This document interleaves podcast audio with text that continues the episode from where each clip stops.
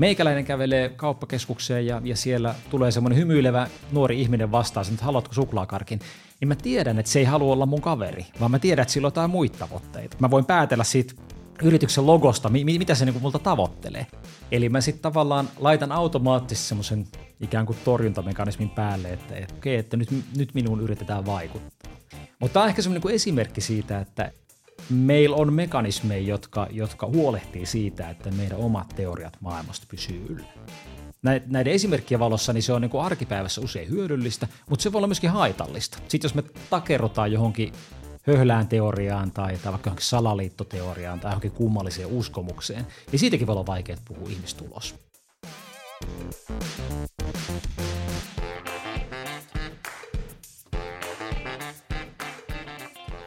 Moikka! Tervetuloa kuuntelemaan Oppimisen psykologia-podcastia. Mä olen psykologi Hanna Siifeen. Me ihmiset pidetään itteemme älykkäinä olentoina, ja onhan se ihan totta, että, että me ollaan tosi taitavia ratkaisemaan monimutkaisia ongelmia ja tekemään yhteistyötä esimerkiksi. Mutta arjessa me sitten kumminkin kompuroidaan monessa tilanteessa. Esim. nälkäisinä tehdään hätäisiä ratkaisuja – tai vaikka pidetään kiinni meidän mielipiteestä, vaikka olisi ihan ilmiselvää, että me ollaan väärässä. Nyt sukelletaankin siihen, että millainen älykäs olento ihminen oikein on. Ollaanko me rationaalisia ajattelijoita? Ja millaisia ajattelun mekanismeja meidän aivoissa oikein piilee? Ja mulla on juttukaverina psykologi Jukka Häkkinen. Kiva Jukka, kun olet täällä. Hei, mahtavaa olla. Kiitos kutsusta. Mennään heti syvään päätyyn. Miten suhtaudut väitteeseen, että ihminen on älykäs olento? No kyllä varmaan, varmaan ihminen on älykäs olento. Mä sanoisin, mä oon ihan tosta, tosta samaa mieltä. Meillähän on sitten tavallaan, jos ajattelee meidän ajattelutoimintoja, niin siellähän sitten niin monen tyyppisiä toimintoja. Siellähän voisi ajatella silleen, että siellä on rationaalista toimintaa, sellaista, että toimitaan silleen, että punnitaan asioita ja – ja sitten on sellaista niin kuin fiilispohjajuttua, että, että me mennään, voisi sanoa intuitiolla tai semmoisella semmoisella niin tuntemuksilla, että ei niin hirveästi mietitä. Et mun mielestä mm. tavallaan se meidän ajattelu ja toiminta, toiminnan ohjaus niin jakautuu tämmöiseen niin kuin karkeasti kahteen luokkaan. Tähän tulee, tulee tuolta tota, Daniel Kahnemanilta ajattelu nopeasti ja hitaasti. Nobelisti. Täytyy muuten korostaa, että nobelisti psykologi. Joskus aina sanotaan, että, että, että taloustieteilijä Daniel Kahneman, ja mä aina ärsynyt. Ei, se, on, se on psykologi, se on psykologi. Niinpä, kunnia psykologeille. Kyllä, kyllä, kyllä, kyllä. Tota, mutta, mutta Kahnemanilainen ajatteluhan on niin semmoinen, että meidän tavallaan niin ajattelu jakautus niin kahteen järjestelmään. Yksi ja järjestelmään kaksi, jotka on sitten tämä punnitseva ja sitten tämmöinen intuitiivinen järjestelmä. Ja sitten voi niin miettiä sitä, että, että voidaanko me sitten sanoa, että nämä järjestelmät on myöskin niin kuin rationaalinen järjestelmä ja sitten ei-rationaalinen vai kenties jopa irrationaalinen järjestelmä. Ja tämä on semmoinen, mikä ainakin niissä Kahnemanin alkuperäisissä kokeissa niin, niin, niin, niin kuin jollain tavalla korostui semmoinen ajattelu, että, että, että meillä on semmoinen rationaalinen pohdiskeleva ajattelu ja sitten välillä sitten lyötään tämmöinen irrationaalinen fiilispohja sieltä läpi ja sitten tulee näitä kognitiivisia harhoita, kognitiivisia mm. vinoomia, jotka sitten häiritsee meidän ajattelua. Mm. tämä olisi minusta ehkä semmoinen niin lähtökohta, tämä, tämä niin kuin Kahnemanin kahden systeemin teoria. Joo, toi on tosi hyvä lähtökohta ja lähteä pureutumaan tähän teemaan muutenkin. no pureudutaan vaikka siihen hitaaseen ajat, tai ootapas kun mä mietin, että kummasta lähettäisiin liikkeelle. Niin. Ehkä tuosta herää kysymys myös siitä, että onko jompikumpi äh, niin huonompi kuin toinen vai miksi meillä on kaksi erilaista järjestelmää? Joo, to, toi on oikeastaan se olennainen kysymys, koska nimenomaan ehkä siihen varhaiseen tutkimukseen sisältyy ajatus siitä, että se hidas järjestelmä, se pohdiskeleva järjestelmä olisi parempi – ja sitten tämä nopea järjestelmä, tämä fiilispohjameininki, niin se olisi huonompi. Et siinä oli tällainen parempi, huonompi asetelma ainakin aluksi mukana. Ja tämähän on sellainen ajatus, mitä on sitten viime vuosina aika paljon kyseenalaistettu, että onko se niin selkeää. Että pitäisikö meidän aina mennä sillä hitaalla systeemillä ja pitä, pitäisikö meidän aina nyt pohdiskella asioita sille huolellisesti. Ja tämä oikeastaan nyt kiteytyy, kiteytyy sitten siihen, että mitä tarkoitetaan rationaalisuuden käsitteellä. koska tässä alkuperäistutkimuksessa se ajattelu oli semmoista, että rationaalisuus tarkoittaa sitä, että sä ajattelet loogisesti. Otat tuolta sen filosofian opinnoista logiikan peruskurssin ja, ja me meet silleen niin kuin logiikan, logiikan sääntöjen mukaan. Semmoiset niin kuin hyvän ajattelun säännöt. Mm. Että tavallaan tämmöinen niin kuin normatiivinen ajattelu, että se olisi semmoista niin kuin hyvää ja oikeaa ajattelua. Ja sitten kun meillä on näitä erilaisia fiilispohjajuttuja, niin se on sitten huono. Sitten aina tulee kognitiiviset vinoumat, vahvistusharhat ja, ja ka- ka- kaikki muut tulee peliin ja niitä pitäisi sitten välttää. Mutta tota, nykyään ehkä ajatellaan sillä tavalla, että et, et rationaalisuus voidaan määritellä muullakin tavalla. Et voidaan mm. määritellä sille, että se on semmoista tavallaan arkiympäristön, semmoisen kuin normielämän rationaalisuutta. Et, et se, mikä on tavallaan filosofisesti tai loogisesti rationaalista, ei välttämättä arkielämässä olekaan rationaalista. Mm. Eli toisin sanoen erilaiset jutut, jotka edistää meidän selviytymistä. Semmoiset jutut, jotka auttaa meitä selviämään yllättävistä tilanteista, auttaa meitä selviämään arkipäivästä, vähentää meidän henkistä kuormitusta, niin ne voi olla hyvinkin rationaalisia, vaikka ne ei ole tällaista hidasta pohdiskelua. Mm. Että tämä on tavallaan semmoinen, mm. niin kuin, voi sanoa, että se, se ajattelu on vähän niin kuin muuttunut. Mun mielestä niin kuin on jäänyt jossain määrin niin kuin elämään, elämään se ajattelu siitä hyviksestä, että se on se, se, on se hyvis, hidas ja, ja pahis, pahis nopea systeemi. Ja se ei kyllä enää pidä paikkaansa. Että se on, mm. tutkimus on, tutkimus on niin sotkenut pakkaa tässä. Mm, mm. Joo. Tuleeko mieleen jotain arkipäivän esimerkkiä, milloin se hidas ajattelu olisi tarkoituksenmukaisempaa ja milloin taas se nopea ajattelu olisi, olisi järkevämpää? No klassinen esimerkki ihan tietenkin nopeasta ajattelusta, mikä joka paikassa aina kerrotaan, tämä suojatie-esimerkki. Että, että, että kävelen tuossa Helsingin keskustassa suojatietä ja, ja tota, yhtäkkiä huomaat, että auto lähestyy hirveät vauhtiin – niin mun kannattaa nojautua nopeeseen järjestelmään ja tehdä älykäs arvaus siinä, että mä hyppään vaikka tuonne eteenpäin. Mä käytän siihen alle puoli sekuntia, varmaan niin kuin kymmenessä sekunnin teen semmoisen niin päätöksen, joka ei perustu mihinkään sellaiseen monimutkaiseen pohdintaan, vaan se on semmoinen fiksu arvaus ja hyppään tonne turvaan. Mm. Siinä on tietty todennäköisesti se on hyvä päätös, mutta se voi olla huonokin päätös. Mutta mm. jos mä jäisin miettimään sitä, jos mä olisin miettimään, että auton nopeus on, se taitaa olla 52 kilometriä tunnissa ja välimatka on 23,7 mm-hmm. metriä, splat mä olisin kuollut. Eli tämä nyt on ehkä semmoinen niin aika klassinen esimerkki siitä, että, että, että missä tapauksessa tämmöinen niin nopea, nopea ajattelu on hyödyllistä, mutta sitten on muissakin tilanteissa. Sanotaan vaikka mä äsken kävin, kävin tota kiinalaisravintolassa niin, niin buffetissa syömässä. Niin en mä hirveän tarkkaan miettinyt, mitä mä otin. Meni aika silleen niin kuin visuaalista. Aika fiilis pohjalta rupesi katsoa, että ajat, onpas hyvän näköisiä tuolla tommosia, tommosia. Tietysti mätin lautasen liian täyteen, niin kuin buffassa aina tehdään, mutta, tota, mutta jos mä olisin ruvennut hirveästi miettimään, että mitähän ruoka-aineet noissa on, onkohan toi nyt terveellistä ja, ja paljonkohan tuossa on kolesterolia ja, ja mitähän mun oikeastaan kannattaisi, niin kuin mikä on mun päivittäinen kalorimäärä, niin hän mä olisi päässyt pois sieltä. Mä edelleenkin miettisin sitä, että, että mitä mä syön. Eli, eli tämmöisessä niin arkisessakin tilanteessa, niin ei niitä asioita kannata liikaa miettiä, koska muuten ei pääse eteenpäin, muuten juuttuu siihen tilanteeseen. Että tässä on tämmöinen selviytymisnäkökulma, mutta sitten ihan tämmöinen arkipäivän näkökulma, että, mm. että ylipäätään arjesta selvii mm. eteenpäin, niin, niin kannattaa ehkä mennä silleen niin kuin hitaasti, äh, nopeasti. Mutta sitten taas mm. niin kuin, otetaan tuo hidas ajattelu sitten, mulla on itse siitäkin esimerkki. Mun pitäisi ostaa uusi auto. Ja tota, se on, se on mulle vähän epämiellyttävää puuhaa. Mä en oikein niin auto-ihminen ja en niin jaksaisi millään tehdä sitä. Mä oon ajattelin käytettyä auto ostaa. Ja, ja tämä on nyt semmoinen tilanne, missä mun kannattaisi ajatella hitaasti. Eli mun kannattaisi niin kuin miettiä niitä mun kriteereitä, että mikä olisi semmoinen hinta ja kilometrimäärä ja vaihteet ja bla bla. Kaik, hirveä määrä kaikenlaisia kriteereitä. Ja semmoinen vähän niin kuin ristiintaulukointi, että mikä olisi semmoinen auto, joka olisi mulle kaikkein paras. Tota, jotta mä tekisin optimaalisen päätöksen. Se on kuitenkin maksaa, maksaa suht paljon, niin mun kannattaisi miettiä sitä kauhean tarkkaan. Ja tota, nyt näyttää siltä, että mä en oikein jaksa tehdä sitä. Mulla on vaan muutamia kriteereitä, mä aina web-sivulla käyn katsomassa niitä niin autoja siellä ja, ja, tota, ja tota, sitten mä huomaan, että, että, että mä en jaksa käyttää niitä kaikkia mun kriteereitä. Mä käytän vaan muutamaa semmoista pääkriteeriä, joilla mä valitsen sieltä jotain autoa ja sit, on, toi nyt on aika hyvä, ihan kiva värikin.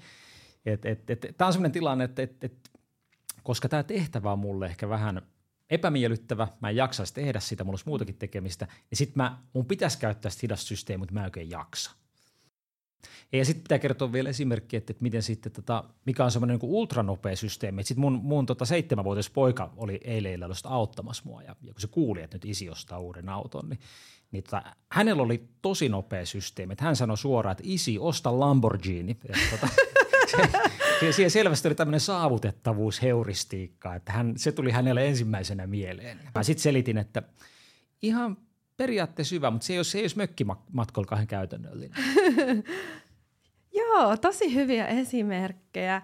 Äh, ja se tarjoaa oikein hyvää aasisilla mennä vähän noihin vinoumiin, jotka tota, näkyy meidän arjessa. Niin mennään niihin kohta, mutta pakko kommentoida ja ehkä kysyä sun mielipidettäkin siitä, kun mä oon ajatellut sillä tavalla, tai itse tulkinut myös tätä Kahnemanin teoriaa, että, että se nopea ajattelu vahvasti perustuu niin kuin vanhoihin oppimisprosesseihin, mitä Just meillä näin. on ollut. Että miten me ollaan opittu toimimaan erilaisissa tilanteissa ja ajattelemaan. Ja, ja on niin kuin automatisoitunut. Ja sehän on oppimisen tavoitekin, että asiat alkaa tulla niin kuin automaatiolla, eikä tarvitse käyttää sitä kognitiivista energiaa sen eteen.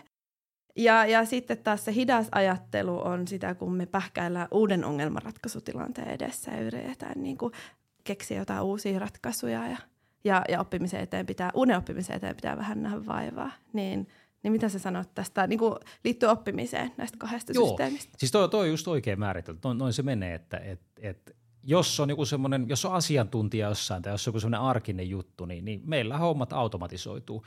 Ja sehän on hyvä asia. Se vähentää kuormitusta tosi paljon, että et, et, et asiat automatisoituu. Tosin niin kuin tässä iässä rupeaa tuntua, että asiat automatisoituu vähän liikaakin, että rupeaa menee semmoisilla raiteilla. Ja, ja siinähän on sitten se riski esimerkiksi työelämässä, että et, että jos on liian jollain tavalla automatisoitunut joku juttu, niin ei välttämättä huomaa, että tämä tilanne ei olekaan sama kuin aikaisemmin, että, että, että, että tässä onkin jotain mm. poikkeavaa ja, ja se semmoinen automatisoitu ongelma, tapa ratkaista tämä ongelma, niin se ei ehkä välttämättä toimikaan. Että täytyy tehdä jollain muulla tavalla. Että, tota, että, että siinä on niin kuin puolensa ja puolensa.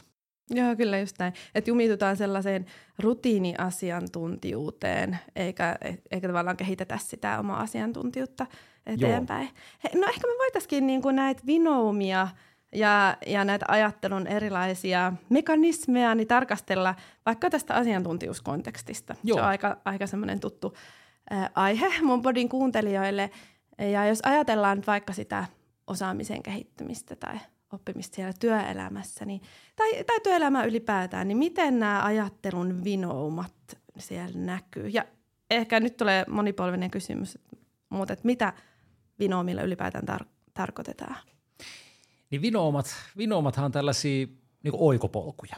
Ne on sellaisia oikopolkuja tai, tai niin kuin nyrkkisääntöjä tai sellaisia, sellaisia nopeita tapoja ratkaista joku ongelma. Että otetaan joku yksinkertainen sääntö – joku yksinkertainen toimintatapa ja ratkaista se ongelma. Vähän silleen poikkea pinoon, mutkat suoriksi menetelmä. Se, se, se voisi niinku kiteyttää. Ja niitä vinoomia on niinku valtavia listoja kasattu, ja, ja jotka on osittain niinku päällekkäisiä. Et niitähän on, niitähän on paljon, paljon tota erilaisia.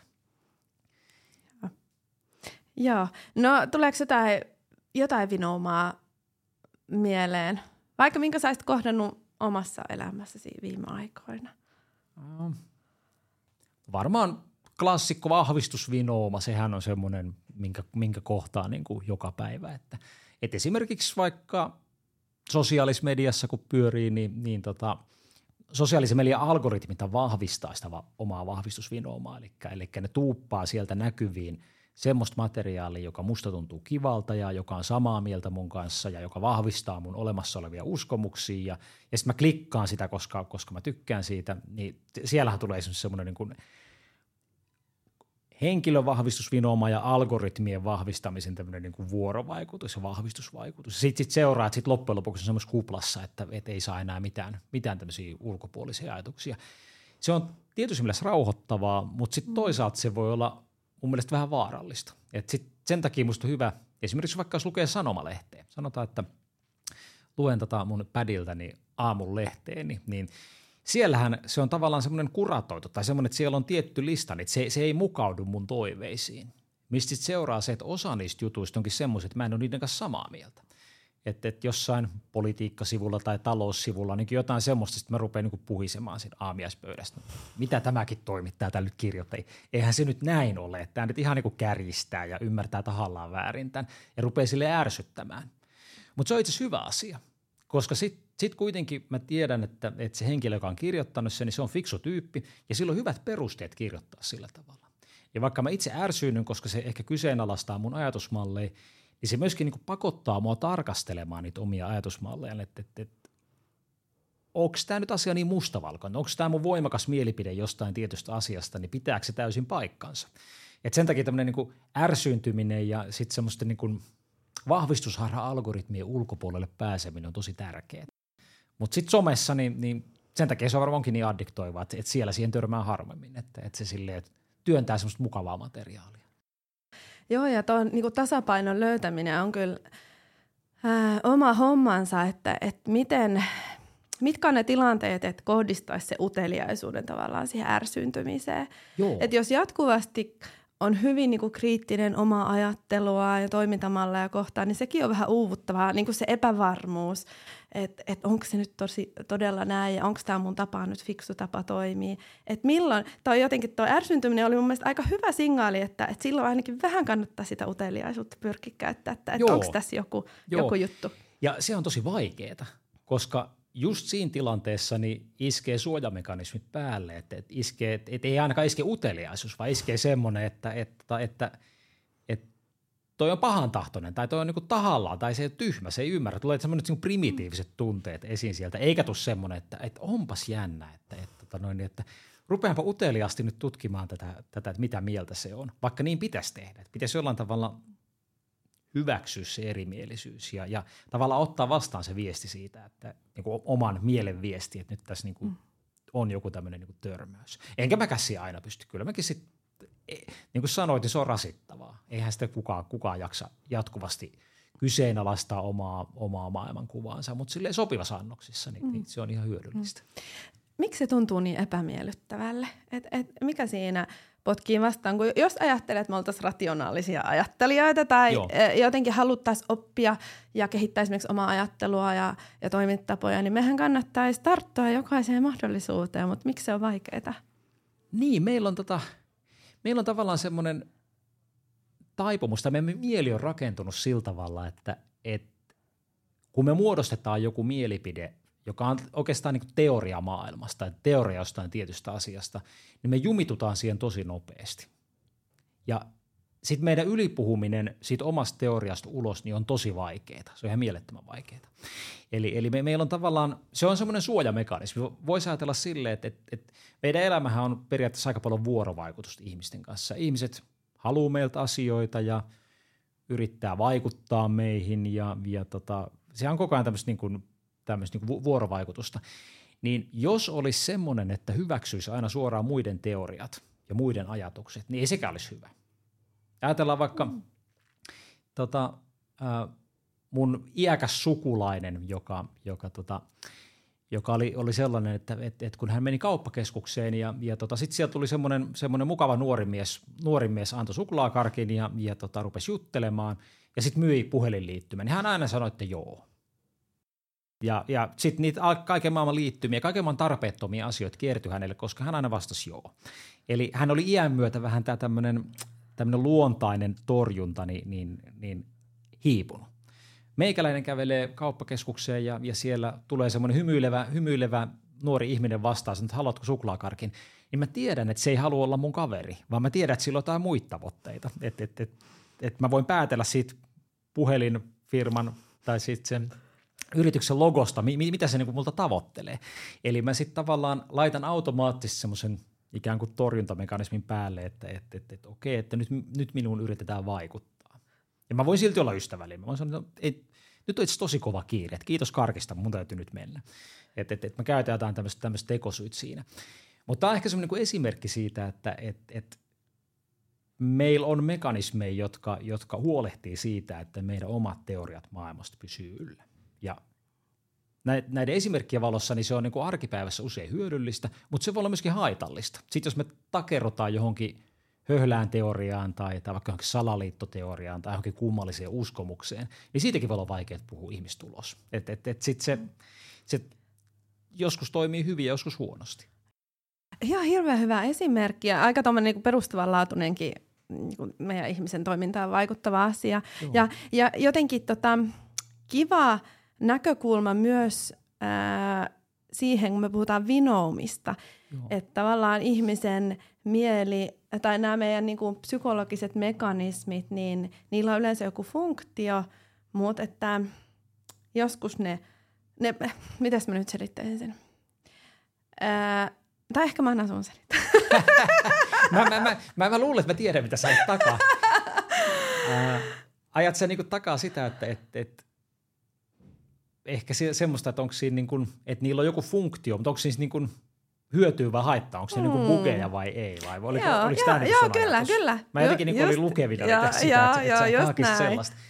Ja tota, kyllä mä olen että ehdottomasti ne ei ole, ne ei ole bugeja, vaan, vaan tota, ominaisuuksia. Että et, et ne on meidän ominaisuuksia. On meidän itse semmoinen, voisi sanoa suorastaan niin supervoima, että, että me selvitään erilaisista tilanteista – ihmistä on, mehän ollaan noustu selkeästi dominoivaksi lajiksi maapallolla. Me, meidän aivot toimii mielettömän hyvin. Ja olennaista vinoomissa on nyt se, että, että, että monissa arkipäivän tilanteissa toimii tosi ok. Ja sitten ne voi myöskin arkipäivän tilanteissa tuottaa pieniä kaikenlaisia harhoja, että et, et, et, et, ei toimita ehkä ihan täysin optimaalisesti, mutta ne on yleensä pikkujuttuja. Ne on tyyli semmoisia juttuja, että otanko lohisushia vai, vai tota noin, niin toista sushirullaa. Että niille ei ole kauheasti merkitystä. Eli jos ajatellaan niin näiden vinoomien hyötyjä ja haittoja, niin hyödyt tulee siinä, että ne tehostaa meidän ajattelua, nopeuttaa meidän reagointikykyä, vähentää kognitiivista kuormitusta. Haittapuoli on se, että, että joskus tulee fiboja, jos, joskus homma menee pieleen. Mutta yleensä arkielämässä niin ne, ne, se, että homma menee pieleen, niin se ei haittaa hirveästi. Eli sitten käy silleen, että, että ne hyödyt niin kuin ajaa, ajaa niiden haittojen yli.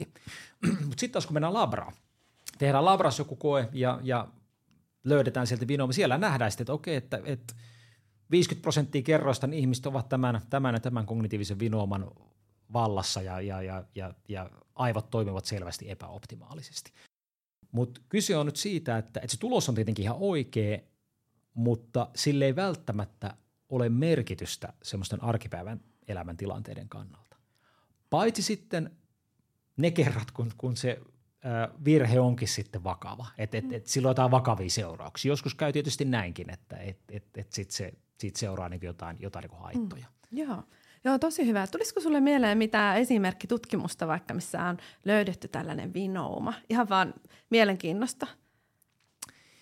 Mitähän niitä tai ei ole välttämättä löydetty, mutta joka, joka tuo esiin jotain tiettyä vinoumaa. Lähinnä ehkä, että kuulijoille vielä tulee tota, vielä vähän lihaa luitten päälle, että mistä me puhutaan, kun me puhutaan vinoumista.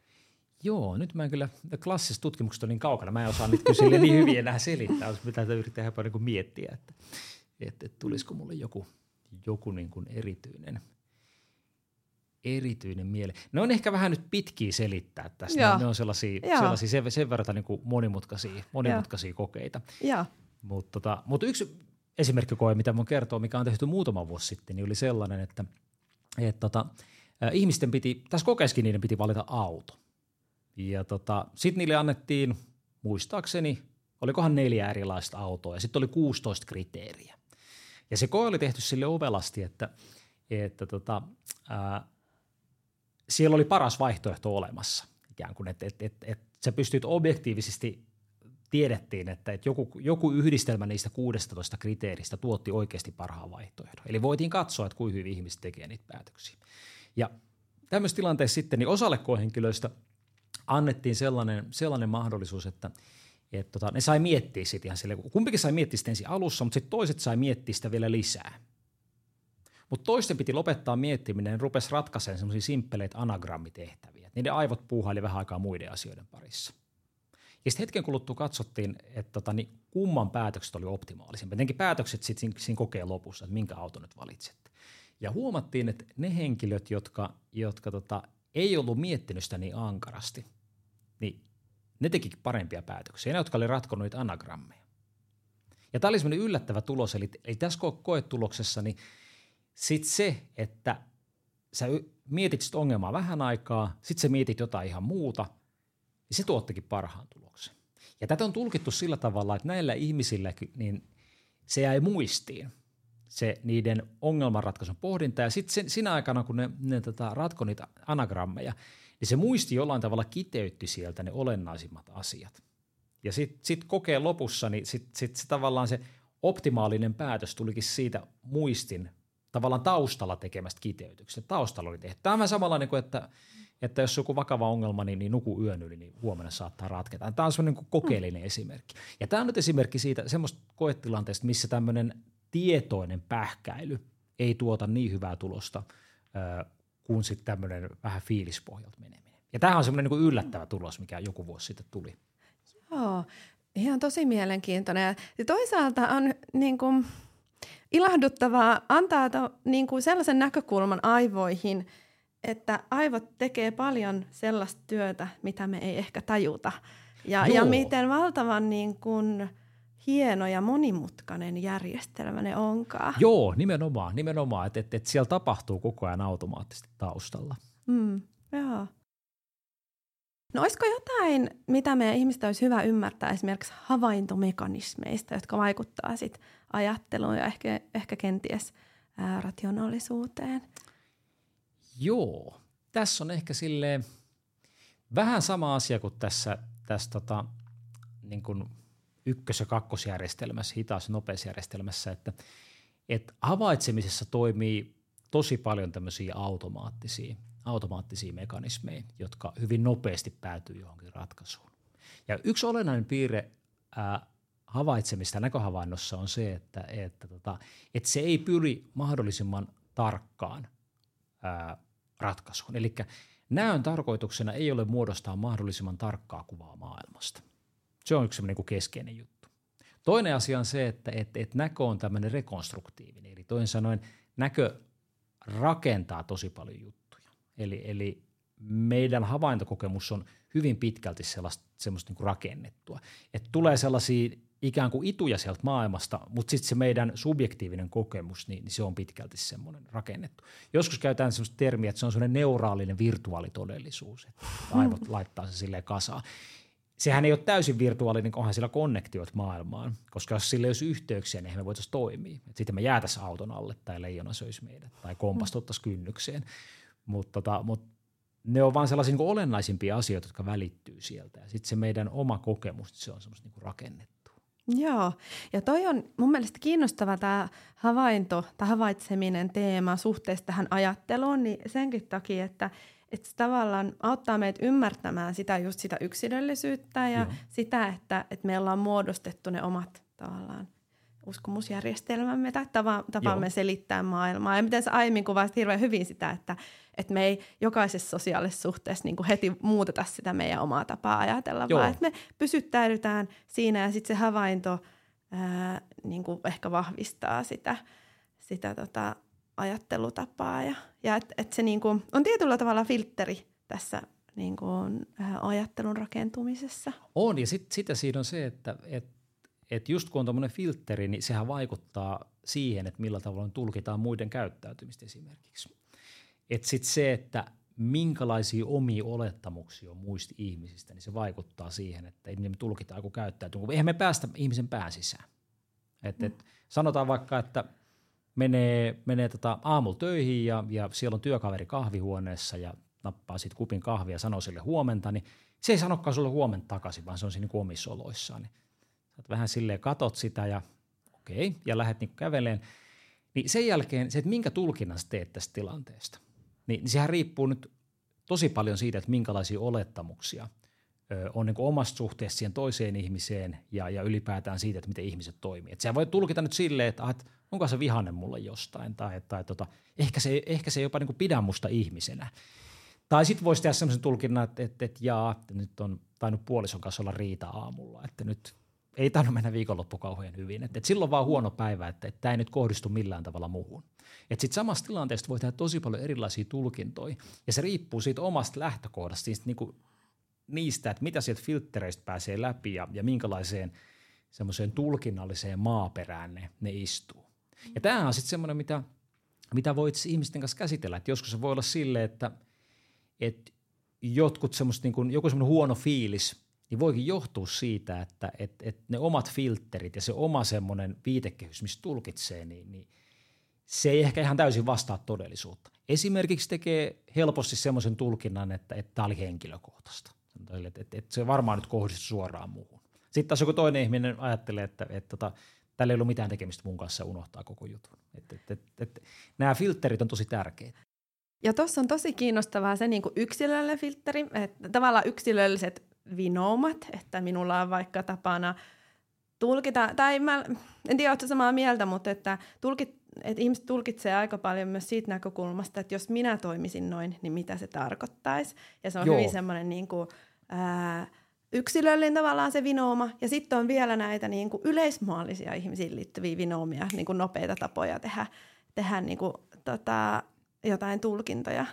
Niin, niin toi on tosi kiinnostavaa. Ja tuosta tuli vielä mieleen, että, että toi on oikeastaan sellainen aihe, mihin usein niin työskentely psykologin kanssa kiteytyy. Että opitaan tu- huomaamaan niitä omia tulkintatapoja Joo. ja toisen ihmisen tulkintatapoja ja niitä aja, aja, niin kuin rakennettui ajattelumalleja ja, ja miten ne sitten ohjaa toimintaa. Ja saadaan vähän sitä rakoa siihen niin kuin tulkinnan ja oman toiminnan väliin tai suhtautumistavan väliin. Joo, ja sehän voi olla tosi semmoinen hieno elämys, semmoinen avartava elämys tajuta, että et, et hetkinen, että mulla on hiukan kapea tapa tulkita tätä maailmaa, että et, et, et tämän saman tilanteen voisi tulkita toisellakin tavalla, niin se, sehän on helposti ihmiselle tosi niin kuin voimakas, hieno elämys, mm. että et, et saa toisen näkökulman niin, kyllä, kyllä.